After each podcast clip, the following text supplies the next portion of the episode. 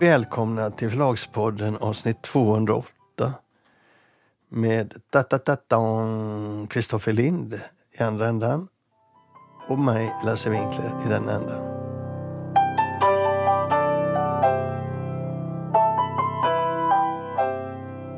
Du, Kristoffer, innan vi kör igång programmet. Vi har en rättelse att göra, ett, eller ett förtydligande ska man säga. Bollen är din där. Ja, rättelse det är helt enkelt en person som har hört av sig och inte tycker att det som presenterades stämmer med hennes bild av vad som hände. Och det är eh, Louise Boy av Jennes som lyssnat på intervjun som jag gjorde med Per Gedin. Där han på frågan om han har gjort några misstag eller några refuseringar som han ångrar tar upp refuseringen av hennes debutroman.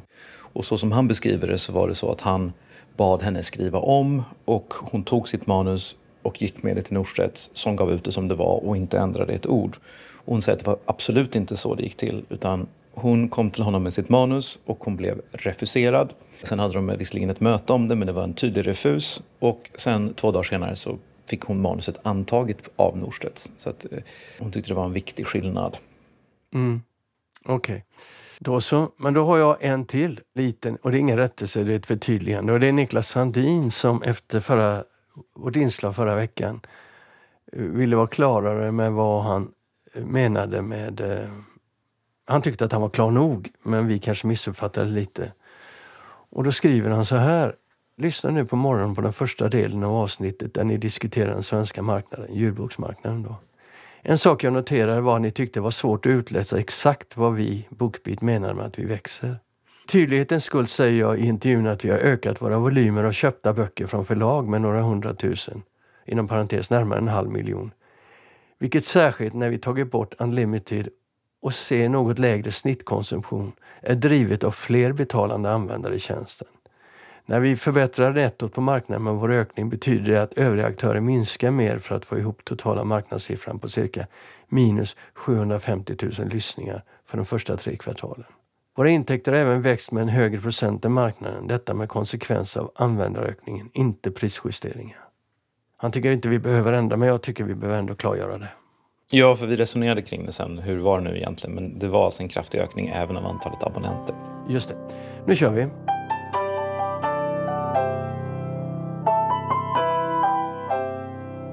Då är vi igång. Ja. Jag tycker vi börjar med, det var ett tag sedan vi hade liksom, eh, vi tittade in på ditt förlag. Jag fick katalogen, nästa års utgivning, första vårkatalogen. Jag har inte liksom sett någonting av det förut. Jädrar vad böcker! Och framförallt väldigt mycket ljudböcker. Och äntligen, som jag tycker, ni gör inte längre någon skillnad på eh, format i katalogen utan man kan se den här, vilket format kommer den här ut i? Kommer den här ut i? Mm. Men hur tänker du där? Eller hur tänker ni där? Det är ju ändå nytt. Ja, det, det är ändå nytt. Alltså först och främst kan man ju fråga sig, ska vi överhuvudtaget ha en katalog? Det, det är den här ständiga frågan nu för tiden. Och eh, jag tycker att du har väl gett ett svar på den frågan genom att säga att åh jäklar vad mycket böcker ni ger ut och att ha en, du får en uppfattning om vad vi gör och omfattningen av det vi gör och balansen på det vi gör. För katalogen är ändå, oavsett vad den har för förmåga att sälja böckerna och så vidare, så är det liksom en slags sammanställning och presentation av vad vi gör. Och den kan vara betydelsefull. Det tycker jag är jättebetydelsefullt. Det ger en del av identiteten till ett förlag. Ja.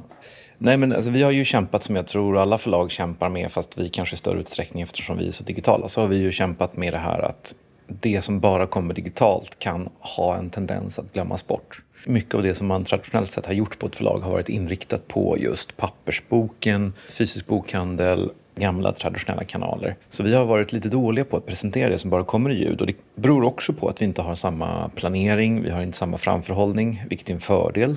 Man kan vara mycket snabbare, man kan vara mycket mer flexibel och så vidare det är lite grann min idé att vi ska inte tänka format, vi ska tänka författarskap och titel och allt ska med nu. Och nu i den här nya katalogen så har vi då med allt som bara kommer i ljud. Det finns titlar som inte är med och det beror på att antingen så har de kanske en pressläggning som är lite snävare eller så kanske materialet inte var klart. Det är i alla fall ambitionen att samla ihop så mycket som möjligt. Vi gjorde det för första gången förra katalogen tror jag och då blev det ändå lite konstigt när vi blandade då böcker och sen så vissa har då de här fyrkantiga formatet som ju en ljudbok har och vissa ser ut som en vanlig bok. Och då gjorde vi så att de som kommer ut i podd, de får ett vanligt format, ett vanligt utseende i katalogen, även om det i första hand är en ljudboksutgivning, för att det ska ändå kännas mer som att bok som bok, så att säga. En bok är en bok är en bok. Mm. Men bara säga en sak. Podden är ju den här boken som du kan beställa. Alltså den ligger i pipelinen på ett tryckeri och trycks varje gång du får en beställning så att säga. Ja, en, en podd är alltså en print on demand och det är inte en podd som det här. Nej. Det är inte en pratpodd. Men där kan man se då vilka böcker som uh, är också poddar. Men om de har mm. fyrkantigt utseende så är det bara ljud. Är det så? Ja, eh, så tror jag att det ska vara. Så är tanken. Och vi försöker också då, inte bara i katalogen, utan vi försöker hur vi jobbar här på förlaget tänka att man är inte ljudboksförläggare eller man är, in, man är förläggare till en bok eller till böcker eller till ett författarskap. Och ibland så är det digitalt bara och ibland så är det papper bara. För när exempelvis Mattias Boström började här så var det tanken att han skulle vara ljudboksförläggare. Många av hans böcker kommer i papper eller print on demand. Sandra, på hennes tid så gjorde vi väl mycket böcker mest i papper. Så hon, Sandra Weldon, hon jobbar mest med inbund. Och det där tycker jag då är fel. Vi försöker helt enkelt tänka att man är en förläggare för en viss typ av litteratur och vissa kommer digitalt bara, vissa kommer i papper bara. Man ska inte tänka jag är ljudboksförläggare eller jag är pappersförläggare. Precis som författaren inte bör tänka jag är pappersförfattare. Det kan vara svårt att tvätta bort det där men det... Ja, det där är en mental process. Jag är intresserad av att det har gått så långt ändå att ni har kommit hit. För jag har ju sett den här eh, konflikten eller förändringen på marknaden i flera år och förstått att det kommer att bli liksom eh, en utveckling med mycket eh, smärta och mycket förtvivlan mm. och mycket positionsförändringar och så. Så att jag tycker att det här är bra. Jag tycker det här är jättebra. Och så pratade jag med Per Andersson på Ordfront häromdagen. Och han har nu också börjat med att ge ut författare bara på ljud.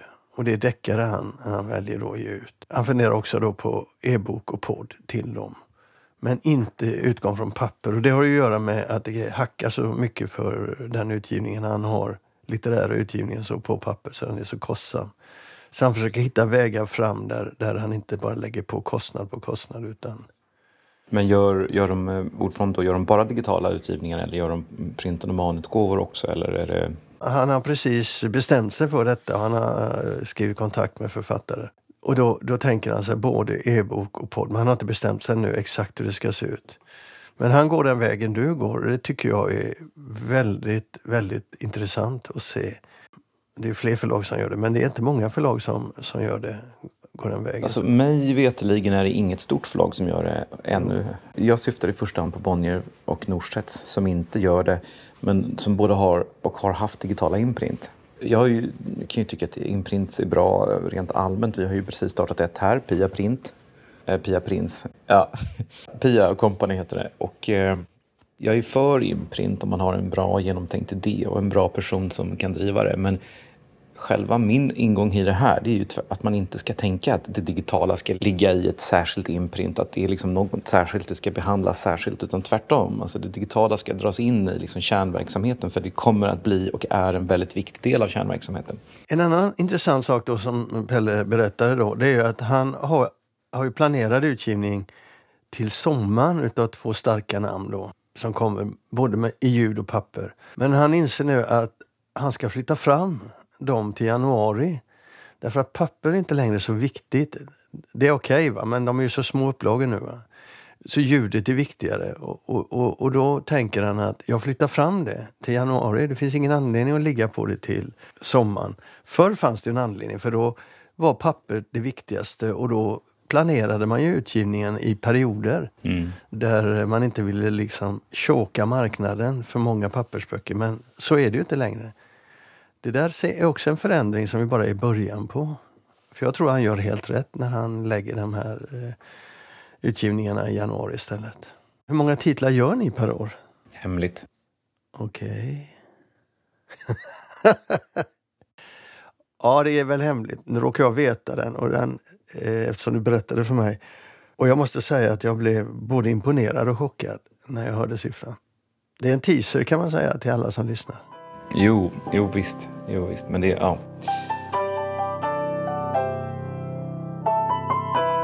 en kort grej. Det går ett rykte och det gäller Spotify. Nu är de lanserade med eh, ljudböcker, engelskspråkiga ljudböcker i Storbritannien, i eh, Australien var det va? Ja, det är engelskspråkiga världen. Australien och Nya Zeeland också. Ja, och nu också sen eh, en vecka tillbaka i USA. Och nu kommer de till Sverige med den plattformen. Mm. Det vill säga engelskspråkiga titlarna i sin app. Kommer i början av nästa år, säger man ryktet. Ett välinformerat rykte får jag väl lä- lägga till då. Och då slår det mig, hur kommer det att påverka den svenska marknaden? Ja, vi har varit inne på det förut. Det finns ju en möjlighet att folk som... Jag tror att det var någon som sa att det finns 2,5 miljon Spotify-abonnemang i Sverige. Så att det finns ju en sannolikhet att många kommer att lyssna på engelska ljudböcker via sin Spotify-app. Och att det kommer ta ytterligare konsumtion från de svenska streamingtjänsterna. Men det är bara en spekulation, det vet man ju inte. Men det finns ju en sån risk. I synnerhet kan man säga om det finns, att det finns väldigt bra utbud av böcker där. Om Penguin Random House och alla de här förlagens böcker finns där som ju faktiskt inte finns i så många svenska streamingtjänster. Jag tror två saker. Jag tror att det kommer att påverka pappersboksförsäljningen. Så bokhandeln kommer att ta sig, få en smäll där. Och sen kan det genom tidsaspekten kanske ta en del av eh, lyssnandet på svenska böcker. Ja, på de svenska plattformarna. Det kan väl hända. Men det skulle bli intressant att se vad som händer när de kommer in i Sverige. Säger din välinformerade källa när det kan hända. Ja, det är första kvartalet någon gång. Så snart alltså? Ja. Det var allt vad gäller nyheter.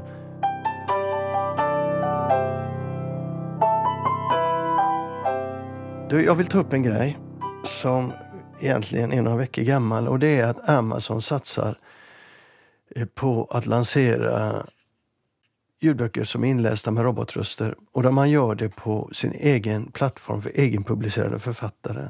Mm. Den plattformen skapade man ju för att författare som inte hade något förlag själva skulle ge ut pappersböcker. Och det har ju blivit en succé och är väl det så att säga basen för dessa författares eh, arbete. Och hela ekosystemet där är ju otroligt avancerat och väldigt stort i USA. Egenutgivna författare har ju egna konferenser och eh, ja, helt enkelt ett fungerande system vid sidan av det professionella. Och nu går Amazon, Audible får man väl säga då, in och gör samma sak med ljudböcker. Författare erbjuds möjligheten att publicera sina böcker i ljud. Och då har man en tjänst som man kan eh, använda sig av och så får man då arbeta med robotröster. Och här tror jag vi står inför en brytpunkt när det gäller robotröster. Man kan säga att andra har gjort det i Apple och Google och så. Men det var Amazon som fick egenproducerade marknaden att explodera.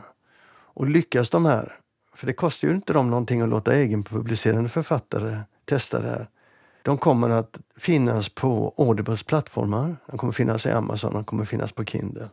Frågan är hur de kommer att redovisas, för alla sa ju när detta kom upp att de skulle vara noga med att den som lyssnar fattar vad det är.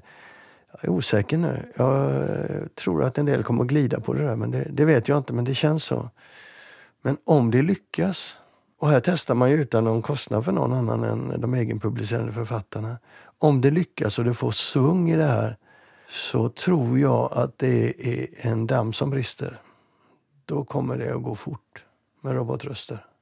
Ja, det är mycket möjligt. En, annan tanke är ju att det här är något som Storytel också skulle kunna göra. Att man erbjuder författare att ge ut sig själva på Storytel med eh, någon slags robotinläsning på ett väldigt billigt sätt. Absolut. Och att man då liksom på något sätt skiljer det. Så att för risken är ju annars att det kommer ut massa böcker som kanske håller lägre kvalitet än vad lyssnarna är vana vid. Att man liksom lägger det under någon särskild liksom, ja, egenutgiv. Och det är ju där du har det här stora problemet. Om det blir en sån stor omfattning av det här, vilket det kan bli, då är ju kvalitetsaspekten väldigt viktig att markera. För annars så finns det ingen skillnad. Då blir ju professionella förlag som lägger pengar på vanliga röster och så. Ska de så att säga konkurrera med eh, robotröster och egenutgivet material som kanske håller en tveksam kvalitet bitvis. Då ger ju det så också ljudboken en dålig publicitet. Mm. Om du får många som lyssnar som tycker att det är för dålig kvalitet. Så man är ju tvungen att göra någonting, tror jag, just när det gäller ljudet. Men frågan är hur det kommer utvecklas. Jag tror att det kommer få stora konsekvenser, detta Amazon gör nu. Och det kommer att skynda på utvecklingen väldigt mycket. Till skillnad från Apple och Google som ju gör, har startat med det. Men vi får se. Ja, vi får se.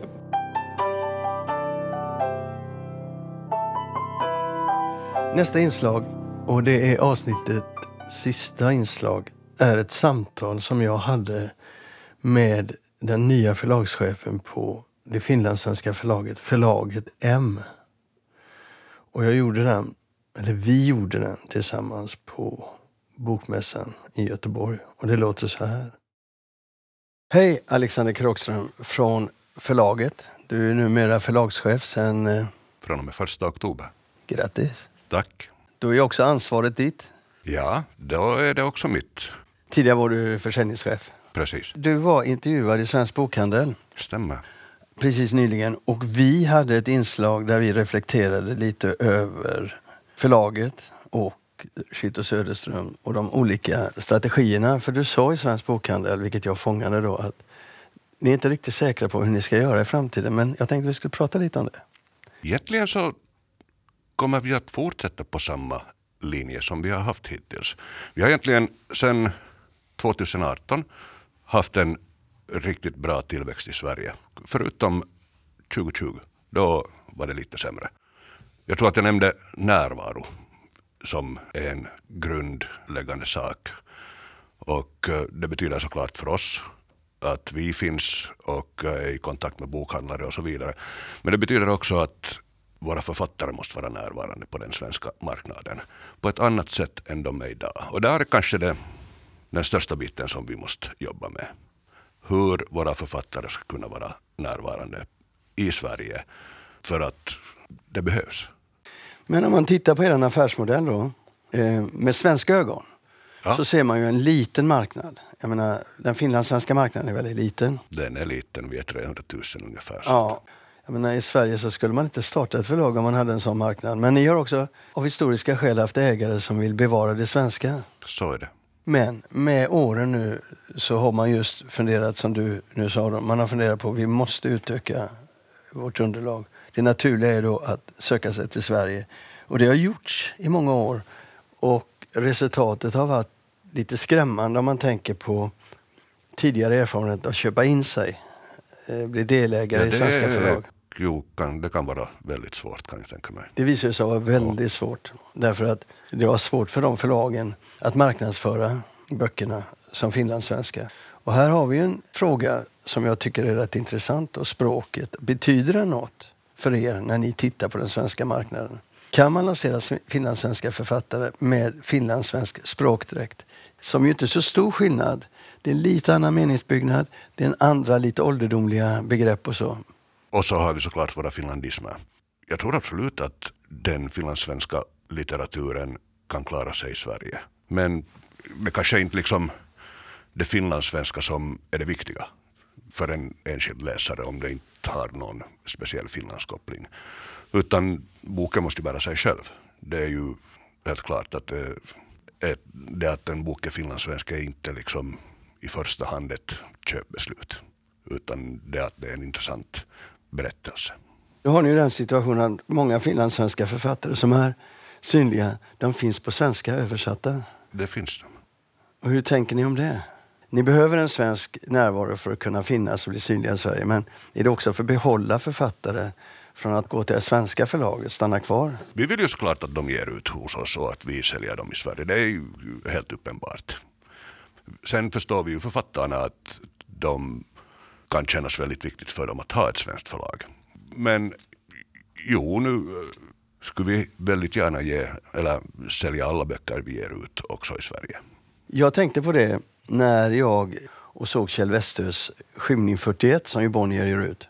Om nu Kjell Westö hade beslutat sig för att ligga kvar på förlaget även i Sverige så hade han ju inte alls varit så synlig som han är hos Bonnier såklart. Den ekvationen blir svår för er att möta. Men med kommande författarskap kan det vara lättare. Men ni har ju väldigt bra författare som finns i Sverige redan. Det har vi, absolut. Sen har ni också samma problem i Finland då när de finns på finska. Så majoritetsbefolkningen läser era författare på finska och andra förlag då? I stort sett jo, så är det. Och där har ni i grunden ett stort problem som ni väl måste ha hanterat och diskuterat hur ni ska komma åt. Jag menar, Schildt och Söderström, er konkurrent på marknaden, har ju börjat med att ge ut finska böcker just av den anledningen. Hur ser ni på det? Vi har egentligen inte diskuterat det väldigt mycket. Och kanske det kommer en sån diskussion vid något skede, men hittills har nog vår fokus varit på Sverige och eftersom vi hela tiden ser att det bär frukt så kommer vi att fortsätta satsa där i första hand. Vad innebär det att det bär frukt? Tillväxt. Kan du säga någonting mätbart för våra lyssnare? Förra året var första gången som vi hade en större omsättning i Sverige än i Finland. Och i år så är skillnaden ännu större. Och det betyder också att ni förstärker närvaron i Sverige, eller? På sätt och vis jo, för att vi är här hela tiden mera och mera i olika sammanhang. Och sen har vi, vi jobbar ju till exempel med Eva Svedberg som Säljare? Som säljare, speciellt då i fristående bokhandlar och, och, men också kedjebokhandlar som fortfarande vill att man kommer att presentera böcker. Till exempel så skulle man kunna tänka sig att ni också öppnar upp så ni har förläggare i Sverige som letar efter författarskap och ger ut från svenska författare. Om ni nu är på den svenska marknaden, ska identiteten vara enbart finlandssvensk eller ska den vara blandad? Vi är helt öppna för att det ska ha svenska författare. Bara det är rätt författare och på något sätt passar i vårt sammanhang. Det är inte så att vi bara ger ut finlandssvenska. Vi gör samarbeten på många olika plan. Och eh, sen att kommer vi att någon gång i framtiden ha en förläggare som är baserad i Sverige så möjligt, eller ska vi säga inte omöjligt, men dit är det ännu en ganska lång väg. Oavsett om ni gör det eller inte gör det, men ni finns i Sverige. Men det handlar om identiteten på förlaget. Om man tänker sig att ni växer i Sverige, inte bara med författarna från Finland utan också med svenska författare och sen ger ut, man tänker sig att ni skulle ge ut böcker på finska, då får ni identitetsproblem. I alla fall en annorlunda identitet. Ja. Hur mycket det sen är ett problem så det, det, vi är inte där och kanske aldrig är där i den situationen. Det finns inte för tillfället något planer på att börja ge ut böcker på finska till exempel. Men då får man i alla fall omforma sin identitet. Ja, det kanske är prematurt att fråga dig om de frågorna då. Men det är en uppenbar fråga. Att, ja, det är en uppenbar fråga. Sen den andra frågan som jag tycker också är intressant och, och det är ljudböcker då. Finland är alltså det ska man säga, mest lyssningstäta landet i världen. Vi svenskar tror att det är vi, men Finland är per capita de som lyssnar mest i världen. Men ni är inte riktigt inne där i ljudet. Nej, det stämmer. Dels beror det på vår utgivning. Den är rätt litterär. Vi är väldigt stolta över det, men när man tittar på ljudbokstjänsterna, vad som lyfts där och vad som fungerar där, så är det inte litterära böcker. Eller väldigt sällan, ska vi säga så. Ibland, det händer också.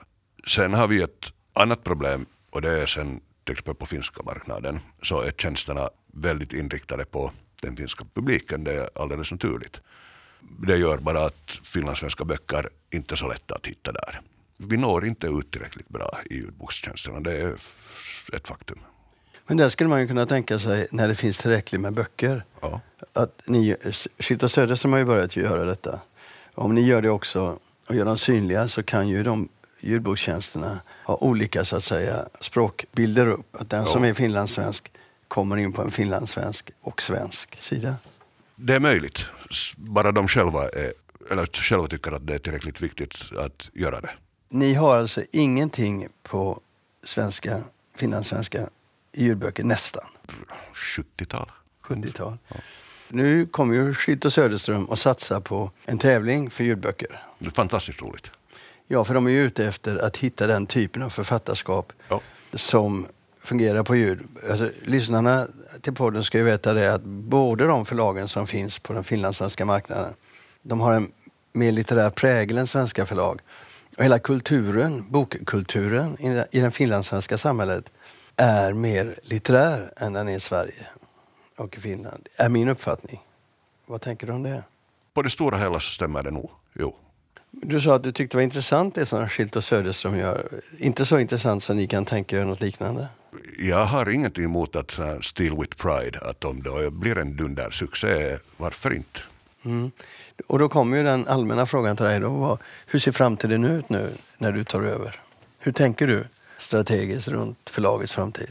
Det är inte några väldigt stora förändringar på kommande. Förstås att vi är ju ett ganska ungt förlag. Vi har grundats 2015 och, och första böckerna kom ut 2016. Då har det egentligen hela tiden varit ett sökande för att vad fungerar, vad fungerar inte, hur kan vi göra saker bättre.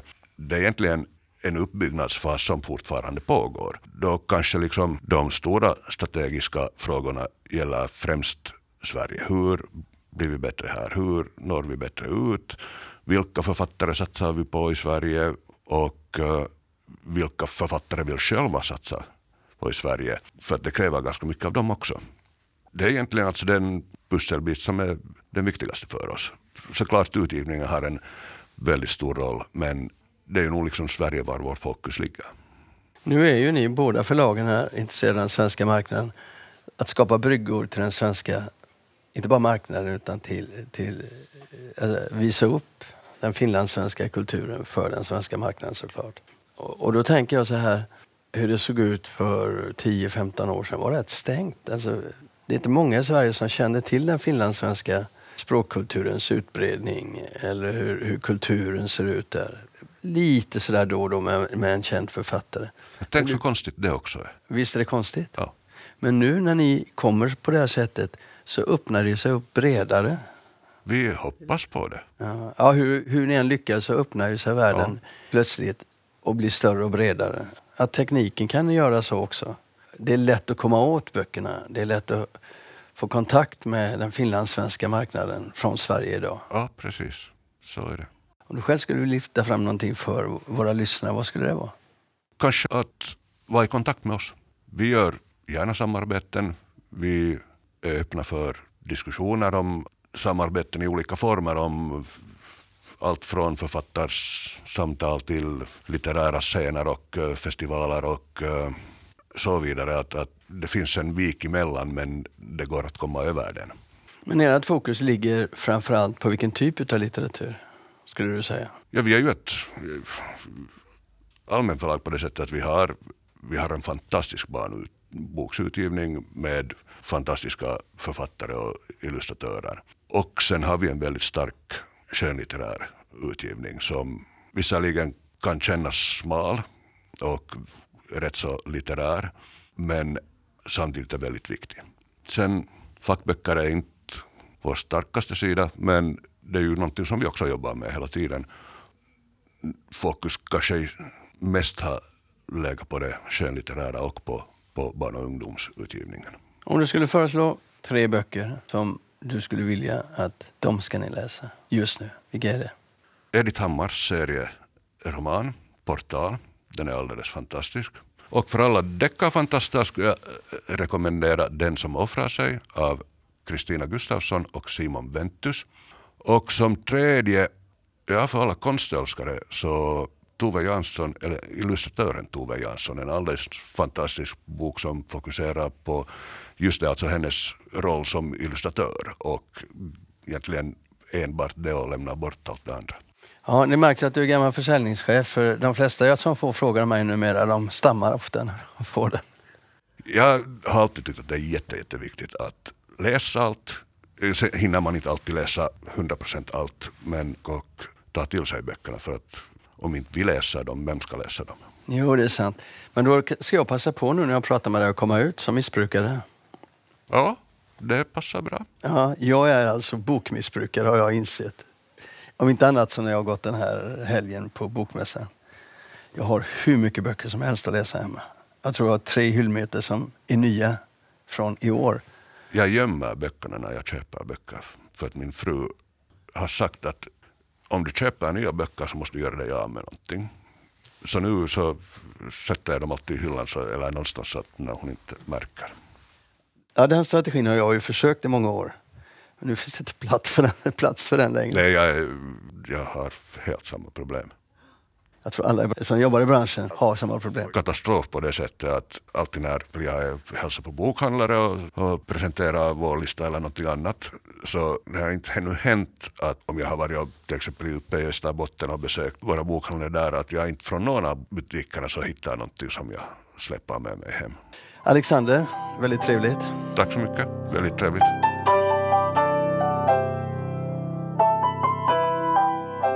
Tack och adjö för idag, för detta avsnitt av Förlagspodden. Nästa vecka kommer ett ännu mer intressant avsnitt. Vågar du lova det? Nej, det vågar jag inte lova. Det är lite still till nu kan vi faktiskt erkänna. Det är, ibland så har vi överskottsmaterial och ibland så är det väldigt tunt. Nu känns det som att det puttrar under ytan. Någonting pågår där ute i förlagsmörkret. Ja, alltså det har varit slitsamt att hitta nyheter den här hösten. Det har det verkligen varit. Jag tycker att alla inblandade får skärpa sig. Hej då! Hej då!